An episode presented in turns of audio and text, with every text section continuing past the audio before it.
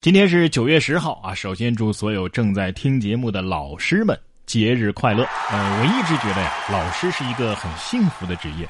你看啊，每天面对着那么多充满着青春和朝气的孩子，自己也会变得年轻很多吧？咱们先从幼儿园开始说起啊。说前两天上海宝山通河地区的一个幼儿园呐，点名儿发现哎，怎么多了一个孩子呀？据说这孩子呀是舅舅送错了啊。孩子说呀。舅舅，这不是我的幼儿园。呃，结果舅舅却说：“你给我进去。”民警接到幼儿园的电话之后呢，把孩子接到了宝山公安通河新村派出所。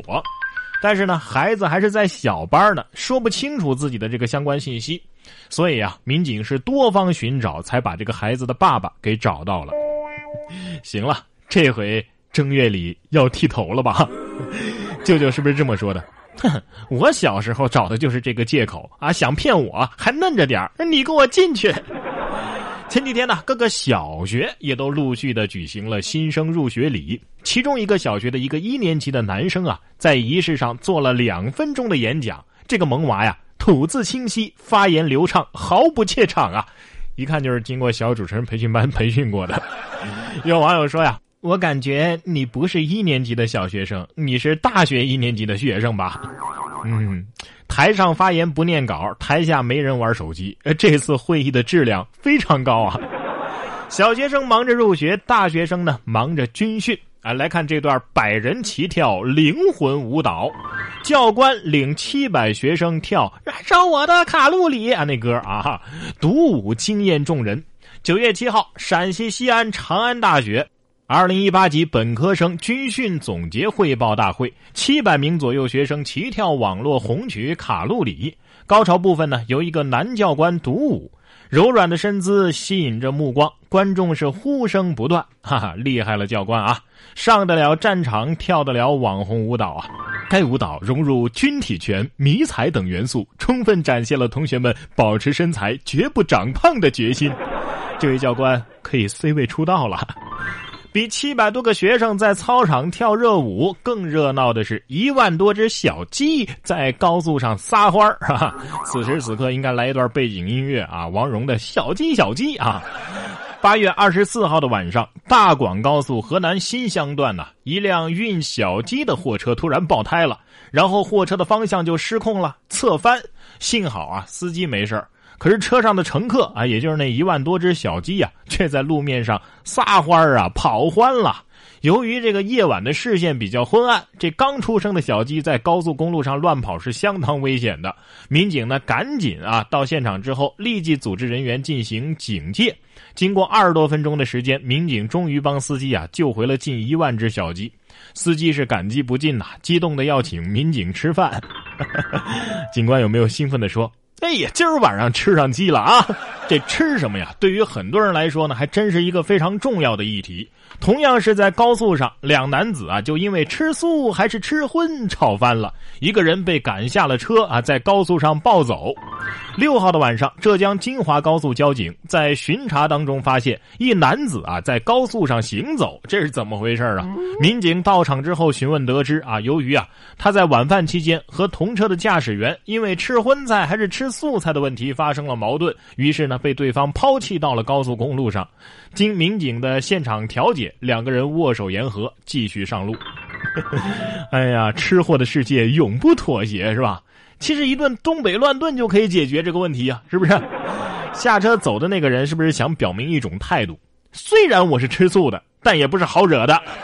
这场荤党和素党的较量，最后还是老司机赢了。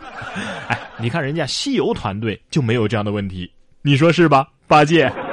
冉哥说新闻，新闻脱口秀。不管想吃什么，现在啊，咱们只需要动动手指点个外卖就行了。可是你永远不知道，给你送外卖的小哥有什么样的真实身份。说小哥开宝马一路飞驰送外卖，说是体验生活呀，但是因为非法改装被罚了。徐州是一辆蓝色宝马车由南向北往市中心方向驶去，车速相当的快。民警认为啊，这车辆有改装的嫌疑，于是，在解放路将车拦下。据车上的送餐的男子说呀，哎呦，我是送外卖的，呃，不过我送外卖呀是为了体验生活，不为挣钱。刚才啊，因为送外卖超时了，呃，所以我这车呀开的稍微快了点儿。因为宝马车属于是非法改装，民警对其处以五百元的罚款，并且责令其恢复原状。哎呀，想想看哈，连咱们点的外卖都坐上宝马车了，瞬间感觉自己的生活更苦涩了呢。所以说呀，你过的人生正是别人所向往的。这句话。